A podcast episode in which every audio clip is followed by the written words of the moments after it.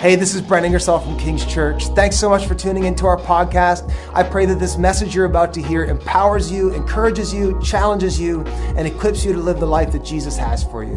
Thanks for tuning in.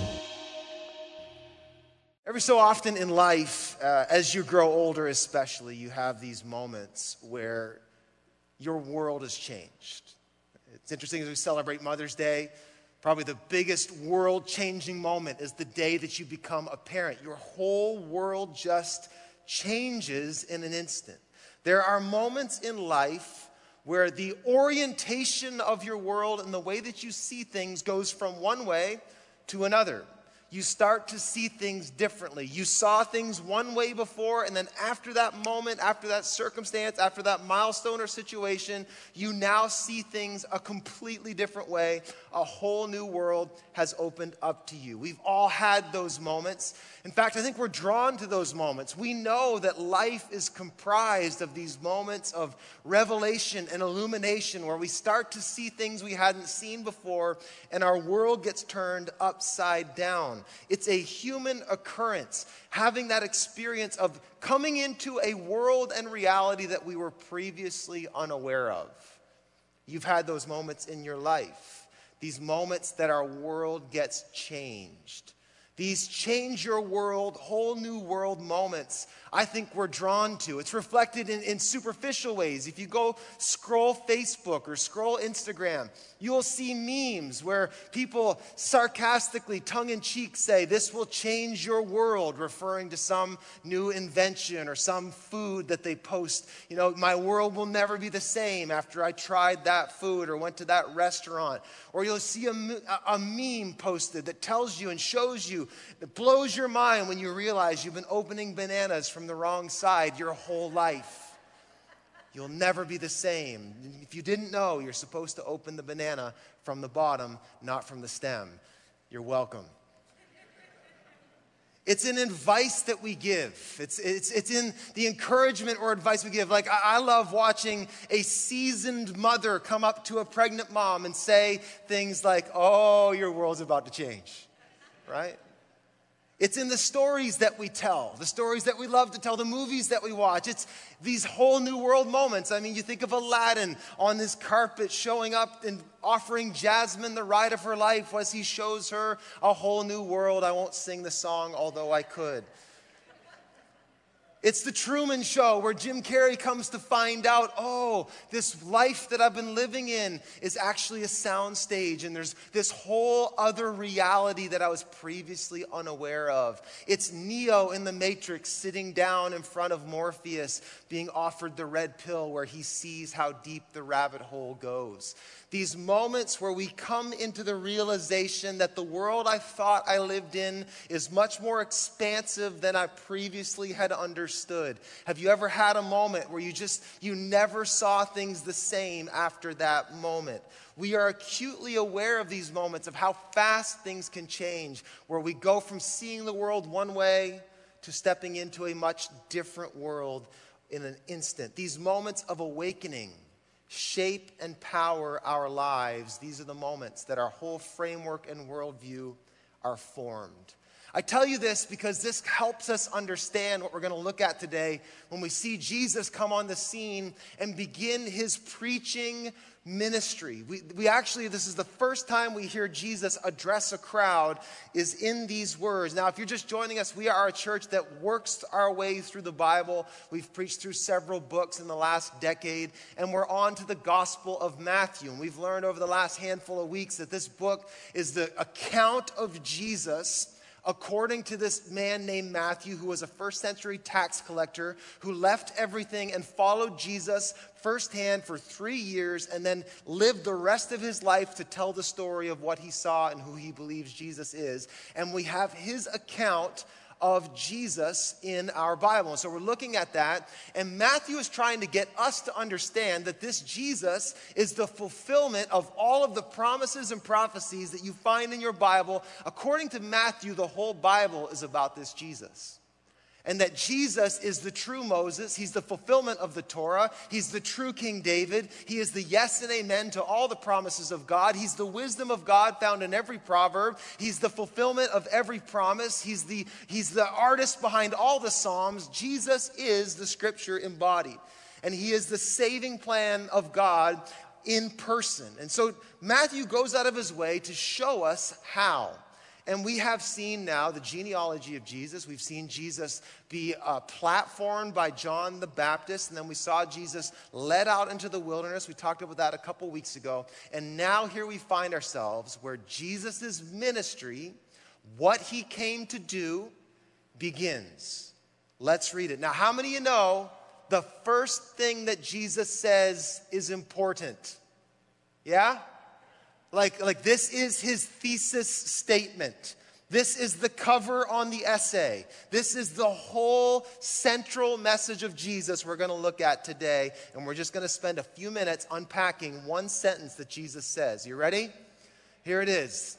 When Jesus heard that John had been put in prison, he withdrew to Galilee, leaving Nazareth. He went and lived in Capernaum, which was by the lake in the area of Zebulun and Naphtali to fulfill what was said through the prophet Isaiah. So there's Matthew tying it right back into the Old Testament. You see, Isaiah was saying this would happen. Here it is. Jesus is the fulfillment. The land, that this is quoting Isaiah 9, the land of Zebulun and the land of Naphtali, the way of the sea beyond the Jordan, Galilee of the Gentiles, the people living in darkness have seen a great light.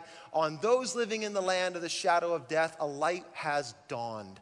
From that time on, Jesus began to preach. Here is Jesus' central message, his thesis statement, the reason he came in the first place. Here it is Repent, for the kingdom of heaven has come near. Repent, the kingdom of heaven has come near. Would you say it with me? Repent, the kingdom of heaven has come near. One more time, everybody. Repent, the kingdom of heaven has come near. That is the central message of Jesus. It's not do better, it's repent, the kingdom of heaven has come near. It's not be a good person, it's repent, the kingdom of heaven has come near. It's not, you know, change your ways, it's repent, the kingdom of heaven has come near. Repent, the kingdom of heaven has come near. I want to unpack this for a few minutes together today. What does Jesus mean by repent? What does he mean by the kingdom of heaven? And what does he mean by has come near? You have one verse we're going to look at today, verse 17 of chapter 4, and we're going to study and we're going to try to unpack the central message of Jesus. Because if you don't understand this, you're going to miss the point of all the teachings, the Sermon on the Mount, what Jesus does on the cross. All of it is hinged on and connected to this statement repent, the kingdom of heaven has come near. And I want to tell you, a lot of us grew up with a too thin, too superficial gospel. This is the gospel of Jesus. This is the good news. This is the invitation. Repent, the kingdom of heaven has come near. So, can we unpack that t- together? If you have your Bible open, circle the word repent, circle kingdom of heaven, and circle has come near. And we're going to leave here today with an understanding of what Jesus was talking about. So, what does he mean by repent? What does Jesus mean by repent? Now, when you and I read the Bible, and when we hear the words of Jesus, we cannot help but hear through a 21st century Western lens, unless some of you grew up maybe on another part of the world, the bulk of us here at King's Church, Halifax, Charlottetown, wherever you are, you hear through your life experiences and through your Western understanding. So when you hear the word repent, you hear probably something along the lines of what the Oxford Dictionary says repent means. Repent, according to the Oxford Dictionary, means this to feel or express sincere regret or remorse about wrongdoing and sin. According to the Oxford Dictionary, repenting or repent means to feel guilt or remorse, sincere guilt or remorse. So, the 21st century Western understanding is about repent is the feeling of guilt. It's the feeling of guilt. Now, the biblical word for repent It does carry the, the understanding of wrongdoing, it does carry conviction, it does carry even the idea of guilt. But the biblical word for repent is much more exhaustive, it's much more robust than just feeling guilt. Now, it's interesting to me that in our society where feelings have a preeminent kind of position, that we lean toward the feeling. But biblically speaking, your feelings were not what constituted repentance. Biblically speaking, repentance looks like this. To repent in the Bible, this is not going to work, here we go. According to the Bible, repentance is not a feeling. Repentance is not just the feeling, it's not feeling guilty, it's not feeling bad, it's not feeling regret. In fact, if you feel regret or you even know that you did something wrong, that does not mean that you have repented. So the Bible has multiple examples of this. You think of the story of Cain and Abel. You know the story in Genesis chapter 4. Cain kills his brother Abel. He very much is aware of what he did, very much aware that he did something wrong, very much living with the reality of that wrongdoing, and yet he never fully, re- he never repents. So we, we see that picture. You see Esau later on in Genesis 25 when he steal when he has his birthright stolen or he trades it for a for a bowl of stew. If you read in Hebrews chapter 12 it says Esau sought repentance with tears, but he did not find it. In other words, it's possible to feel very guilty, very bad about having done something wrong. It's possible to have the awareness of wrongdoing. It's possible to even have the associated feeling of guilt with wrongdoing and not repent. Biblically speaking, repentance is much more than just being aware of guilt or feeling bad or guilty. Repentance is actually has much more to do with the change of direction. Let me say it like this. Here's kind of a working concept. Repentance, according to the Bible, is a change of mind it's a change of heart, or it's like this, it's to think and, and, and to come to different conclusions. To repent is, is a change of mind, a change of heart, and a change of action. So, repenting is to turn from one direction of thought, desire, action to another. Uh, in, in, other words, to repent is not just to feel guilty about something, but to repent is to completely reorient yourself in another direction. That's what repentance is. So if you want to see some biblical examples, you want to study it later, look at 2 Kings chapter 5, the story of Naaman, the Syrian commander who had leprosy. He comes and he has this experience where God shows up, he's healed, and he is convinced there is no God but the God of Israel. And you see this picture at the end of the story where he comes to Elisha and he says, Will God forgive his servant? when he goes back and he has to help his king bow at the temple of Dagon. You see this changed life and changed framework and changed activity in the person of Naaman. Are you catching it? Maybe the best example, probably definitely the best example, is in the story of the prodigal son, where Jesus gives this picture of a son who squanders his wealth. Uh, and if you're wondering who the son is in your world, you are the prodigal son, and so am I. You, Jesus tells the story of this son that goes off and squanders his wealth, and then he has this moment of realization. While he's eating pig slop, he re- he's reminded that my father is better than this. And it says, when he came to his senses, he turned and set back for home. That is a picture of repentance.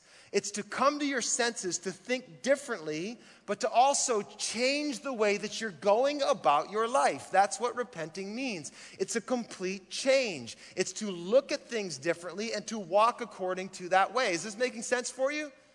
It's very important that we understand this, or you're not going to get the central message of Jesus. You're just going to think that it's something to, to, like, to believe or agree with. That's not what repenting is. To repent is a complete reorientation of your world. That's what repenting is. It's to go from believing and acting and living one way to believing and acting and living another way. That's what repentance is. That's why so many of us get caught in the sin cycle at church, those of us who follow Jesus for years. It's possible to come to church to worship and to feel the conviction of the Spirit, putting his finger on something, to actually even say, I'm sorry about that, but not be changed. Why? Because you didn't repent, you just felt bad about it. Repentance is the complete reorientation. That's why often, this is in my notes, but oftentimes if I'm struggling in an area where the Spirit is putting his finger on saying, I have better for you, that's I'm calling you out of that. I ask God to renew my mind. I say, God, help me, help me think differently about that. Why am I going to that? What's what's at the root of it? Repentance ultimately, very important that we get this, is a complete reorientation of your world. The scripture shows us that it's possible to feel guilty but not repent. Repentance is a total change of orientation. So, why am, I, why am I going to lengths to get you to understand this? Well, when we think about what Jesus means by repent, the kingdom has come near, the first thing you've got to settle is this. When Jesus says repent, he's implying that the ways that you and I are currently thinking and seeking and going about the kingdom of heaven are wrong. How dare you tell me I'm wrong? That's not a popular message today, is it? You go live your truth. You do you. Just follow your heart, man. That's not the words of Jesus. The first thing, the first word that Jesus said in his public ministry, get this, how politically incorrect repent. You have to change. You have to change how you think about yourself, how you think about this world, how you think about the kingdom of heaven. You've got to go from this way to that way. It is a call to repentance. That is the central message of Jesus. And he is saying that everything that you are doing to find the king and the kingdom, if it's not connected to him, is the wrong way to do it. You're wrong. You know what? It's a very freeing thing once in a while to just, just like accept the fact that we, we, we're wrong. Are you thankful that God did not come, Jesus did not come to placate to our false understanding? I'm thankful for a God who's really God, for a king who's really king, who would come and love us enough to say the way that you're doing life is the wrong way. That's not the right way to do life. The, the, way that you're going about the kingdom of heaven, that is not the right way. This is not a popular message in our day, is it? We live in a time where you've got to frame the world and shape the world around how you do you, but not according to Jesus. He said, Repent, the kingdom is at hand. This is why at the start of the, the text it says, it, it quotes Isaiah 9. They walk in darkness. They walk in darkness. We have got to understand the central message of Jesus starts with the call to repent, to turn, to reorient your life. Jesus is saying, if you are in search of life, if you are in search of joy, if you are in search of peace, if you're in search of glory, meaning all the things that we would associate with that heavenly standard, if you're in search of that and you are trying to find that in any way other than Jesus himself, you're doing it wrong you're doing it wrong. It's an indictment on all of the false kings and kingdoms and ways that we try to find life. The first thing that Jesus says is he draws a line in the sand and he says, all the other ways that you are trying to find life and joy and peace and meaning and satisfaction and mercy and restitution and restoration, all the other ways, if they don't have my way, if they aren't through me, it's the wrong way. Repent. It's an indictment but it's also an invitation. It's one sentence. He didn't just say repent and leave us in our guilt, but he offers us something. Let's keep going. Are you with me? I know this is a teaching. You're going to lean in, take notes. This is just stuff you got to get in your framework. It's going to help you live the life that God has for you. What does he mean by repent the kingdom of heaven? Well, what does Jesus mean by kingdom of heaven? Here's another series of words that you and I will superimpose our Western understanding of what the kingdom means. Those of us who grew up in Canada or the United States or, or Western Europe, you have a different understanding of what kingdom means. And it's critical that we take a minute to understand what a kingdom is.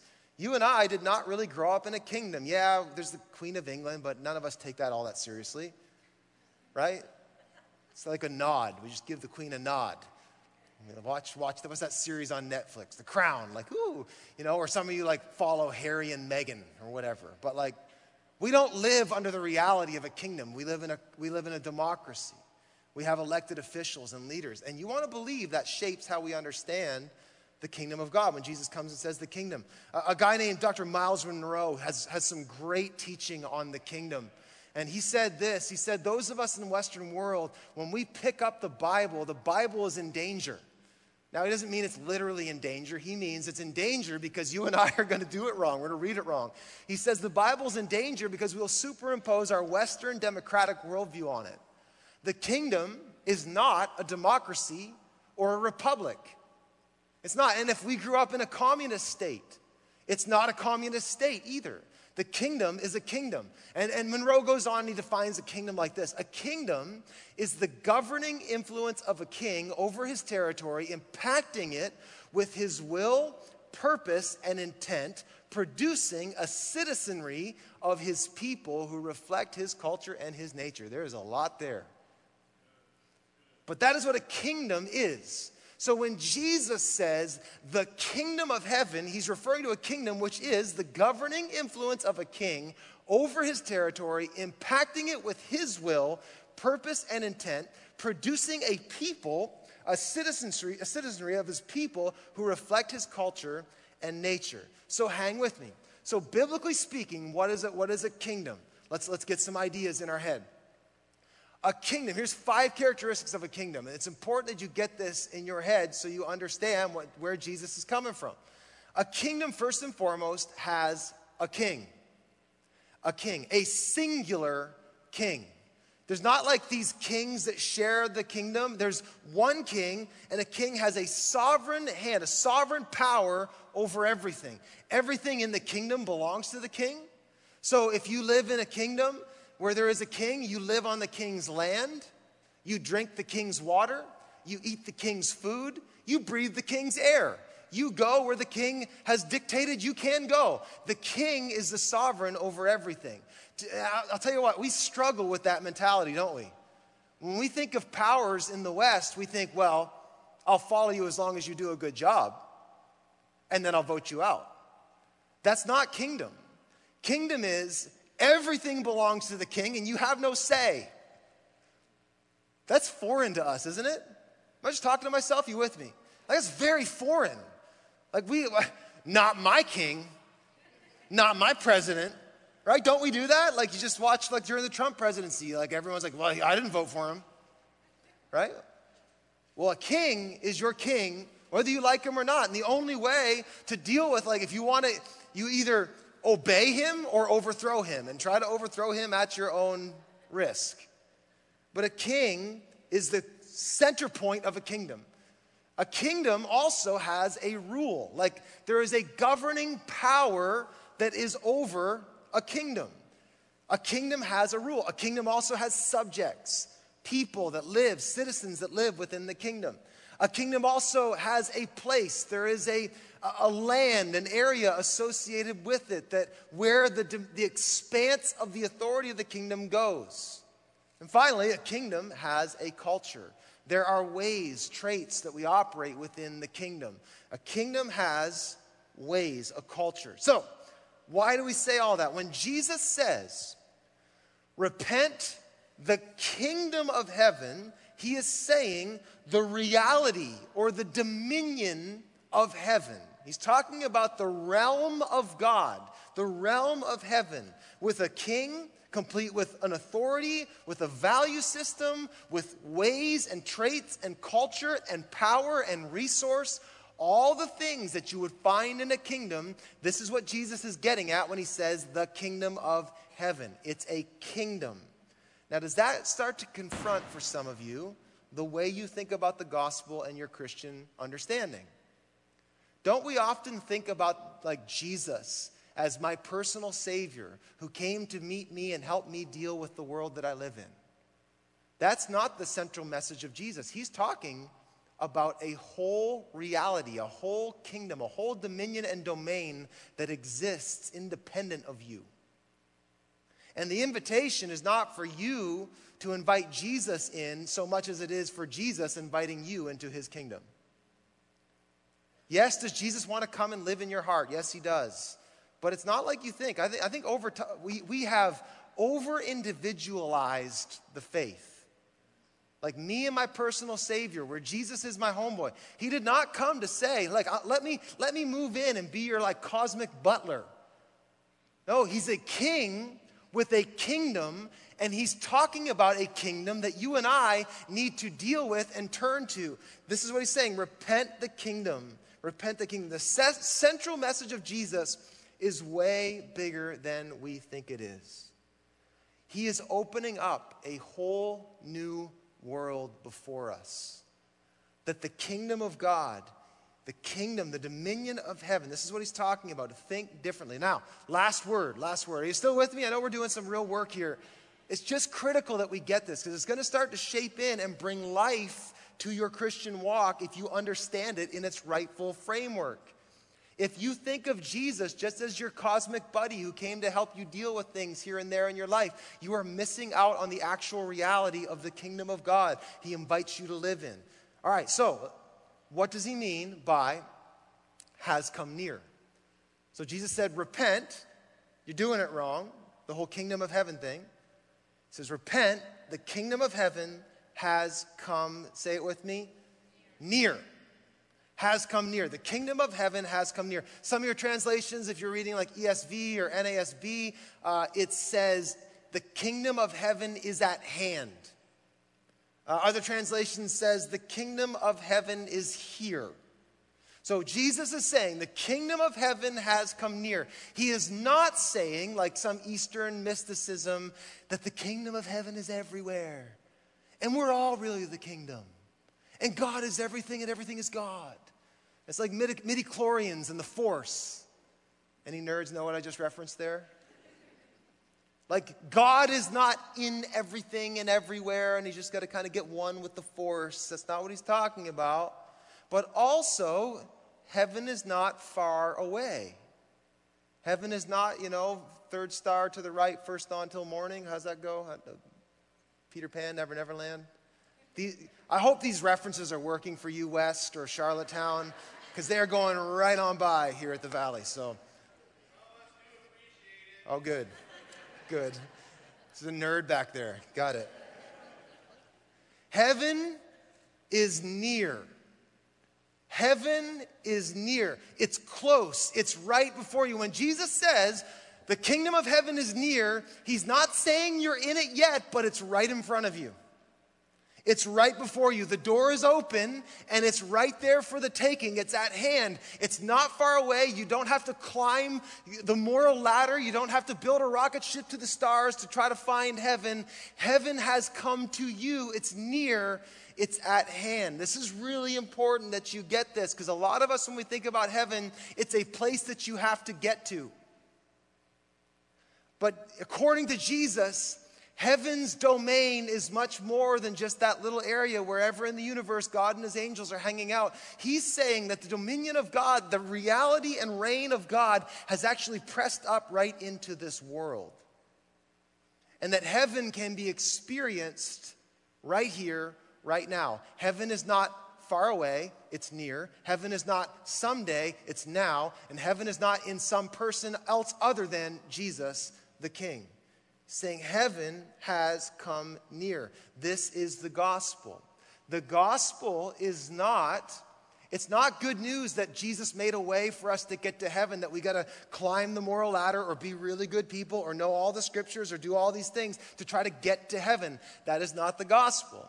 The gospel is that heaven, heaven, not Kevin, Kevin, the gospel is that heaven came to us that, that the Word became flesh, that infinity and transcendence and glory and life and power, the stuff of heaven that our souls know we were made for, that we got to get to, and we look for it in substances and sex and relationships and, you know, climbing the corporate ladder and all these things that we hope is going to satisfy the soul that's eluding us and out there somewhere the gospel is Jesus says, Repent, turn, the kingdom of heaven is right in front of you.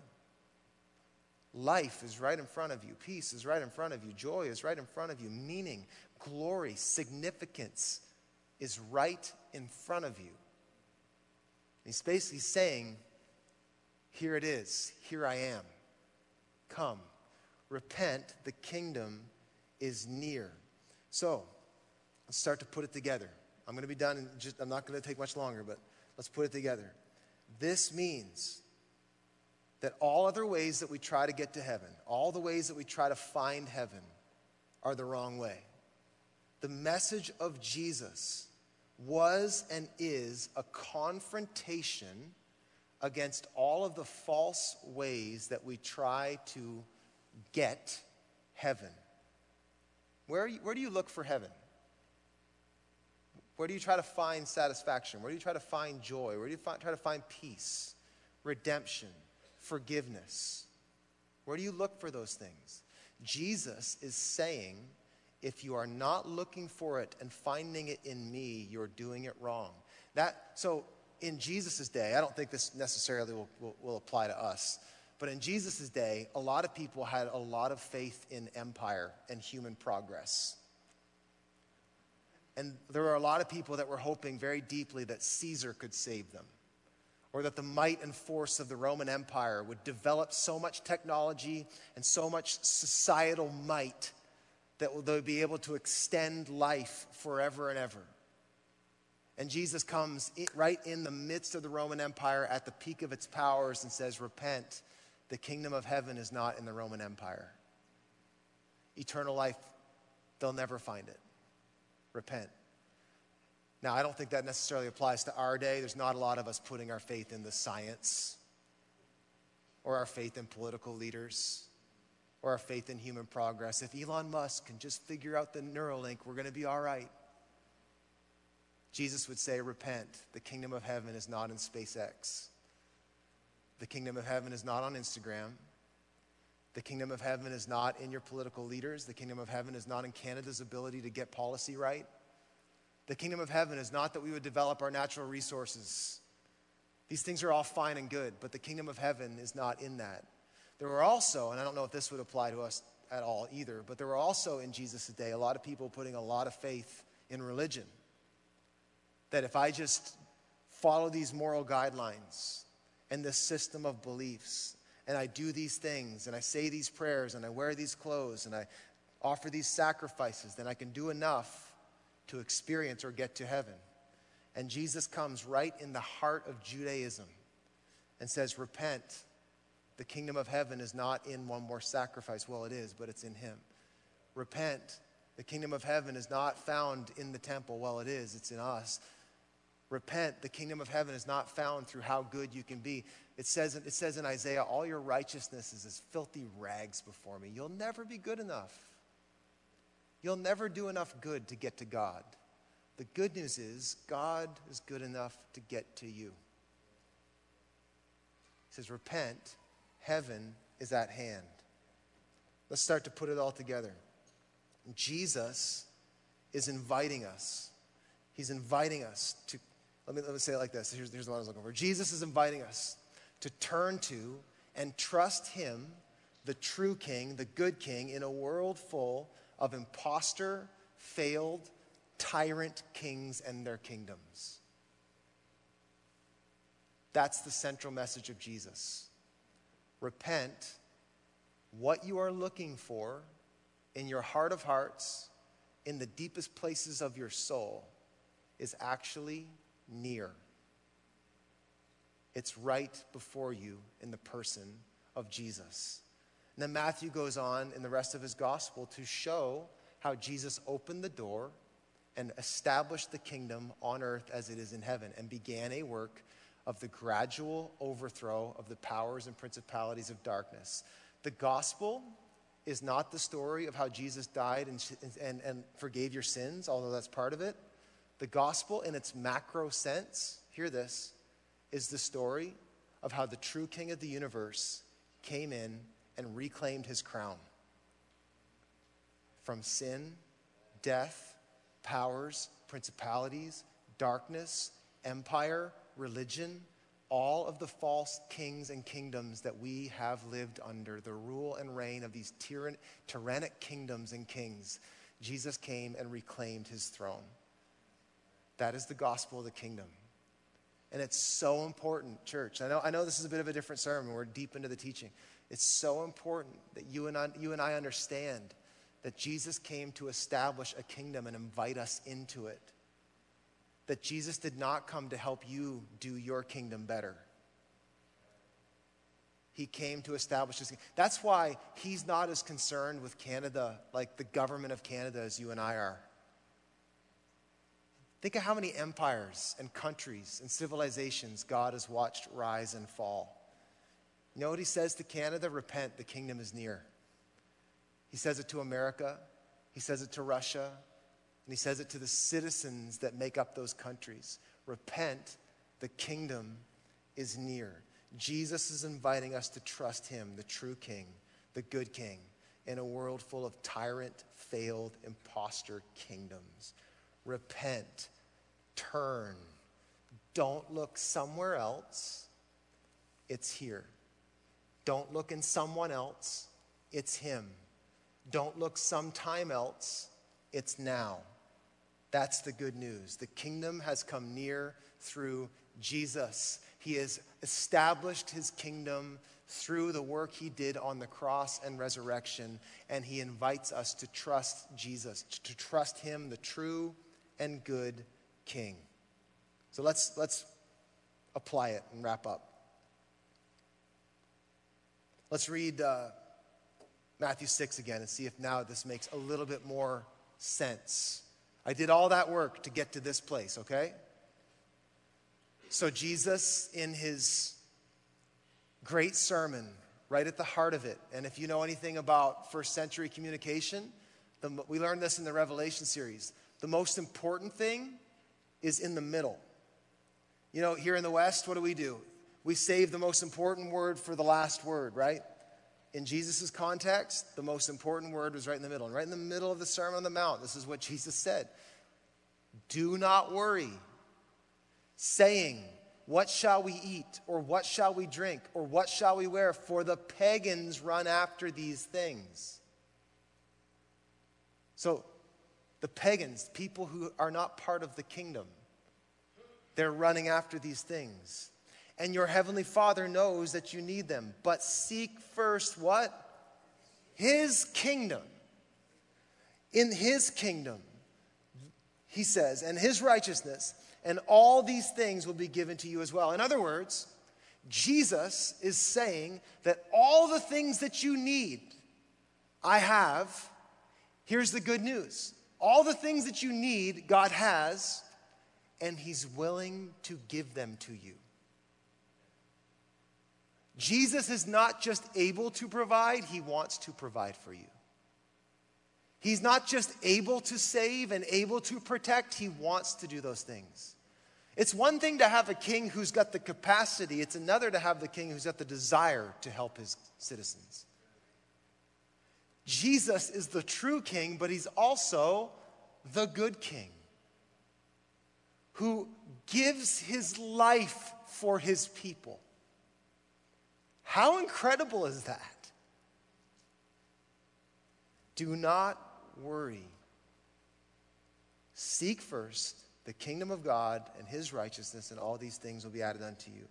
Here's some quick application Jesus invites us to return or repent from the kingdom and kings of, here's a few ideas I was thinking, some things that I was thinking that I was being called to repent of this week. To repent from the kingdom of safety and king comfort how much of our lives are spent trying to just be comfortable and safe? Jesus says, if you seek first the kingdom of God, I can give you a comfort that is eternal. I can give you a security that is eternal. I can give you an assurance that the stock market can't touch, that your bank account can't touch, that illness in your body can't touch. He said earlier, didn't he? How many of you, by worrying, can add one hour to your life? Seek first the kingdom of God, and you will find comfort of the soul that no amount of mansions, no amount of health products, no amount of you know, feel good music No amount of Tony Robbins DVDs. Do people that still do DVDs? No amount of those things can help, that can, that can touch. Repent from the kingdom of safety and comfort. That kingdom is filled with anxiety, never at peace, bankrupt of meaning and significance. But Jesus says, Repent, the kingdom of true significance and glory is at hand. Repent from the kingdom of stuff and King Mammon. We're going to wrap up here. We'll get, bring the keys back. Repent from the kingdom of stuff and King Mammon. What's Mammon? Uh, it's money. It's, it's if I have this stuff, if I can accumulate this stuff, then I'll be okay. And Jesus would say, Repent. The kingdom of heaven is not found in the accumulation of wealth. It's not found in having a better house than your neighbors or a greener lawn. It's not found in your virtue signaling. It's not found in your ability to stack up things that are nice in this world. But seek first the kingdom of God and his righteousness. Step out of this kingdom plagued by jealousy. I have found in this kingdom the culture is jealousy, comparison, never feeling like you have enough, never being satisfied with what you already have. Jesus invites you to step out of that into his kingdom. Repent from the kingdom of man and king progress. Repent from the, the kingdom of man and king progress. Realize, Jesus would say, that human beings are incapable of saving themselves. You are incapable of saving yourself. Jesus would say, Give up, stop trying, turn to me, repent, for the kingdom of heaven is near. You can step into salvation, true life, true progress, life that will carry on into eternal life. Repent from the kingdom of self and king me. That's a big one right now, isn't it? I did it my way. Jesus would say, Don't. Don't. Stop. Don't stay true to yourself. Don't live your truth. Don't find your truth because it's not true. He would say, Repent, the kingdom of heaven. Seek first. If you want to find truth, seek first the kingdom. If you want to find the real you, seek first the kingdom. If you want to find who you really are, seek first the kingdom. If you want to find validation and vindication and hope and peace and joy and meaning, seek first the kingdom. Repent from the kingdom of sin, the devil, and King Death. Jesus would tell you today you do not have to live under the tyranny of sin and darkness. Worried about tomorrow, worried about your health, anxious, wondering when the other shoe is going to fall you do not have to live under that. Jesus has established an everlasting kingdom. This is what it's talking about in Hebrews, which says, We have been given a kingdom that cannot be shaken. Some of you, if you're, let me say this, I feel this is important for somebody. If your world is shaking, you are not living in the kingdom of heaven.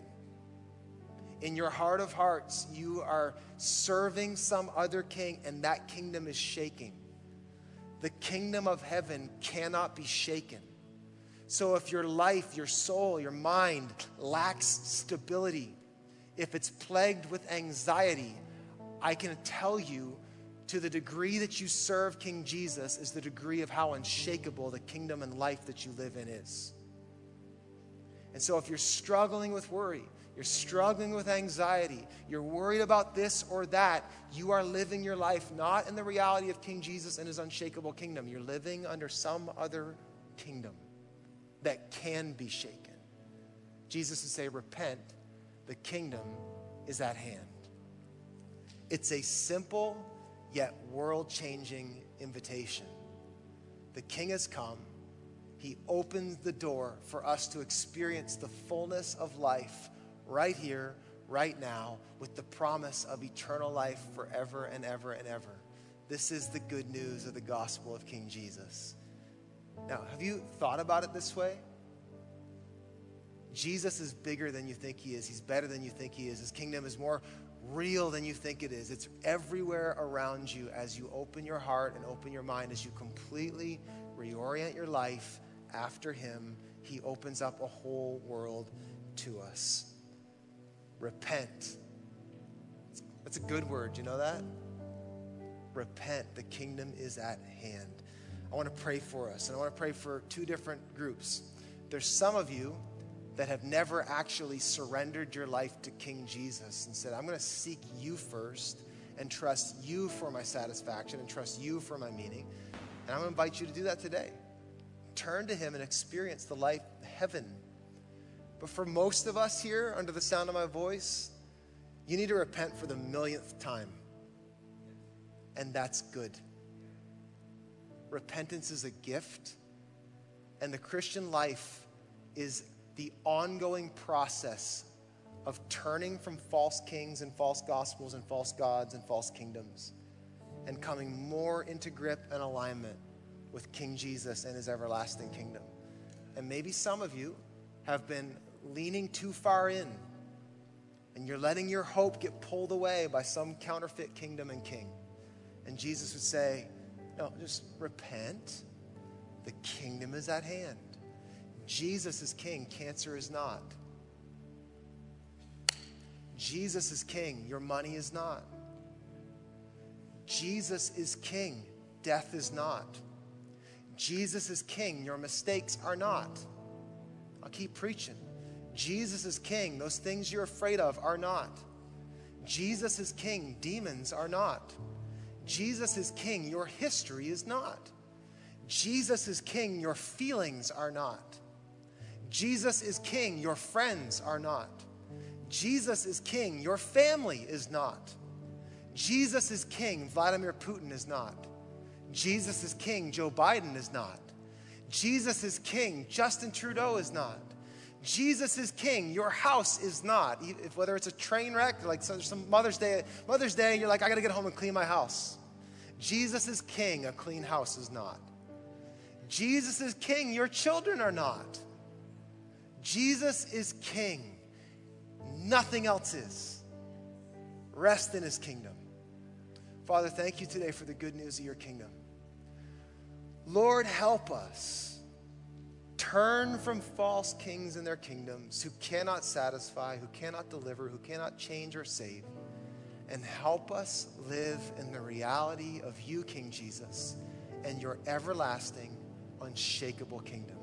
Fill us with the culture, the byproduct, the resource of heaven. Right now, I pray over, over everybody in King's Church under the sound of my voice. As we turn to you, King Jesus, I pray that where there is an abundance of joy in heaven, would you fill us with joy?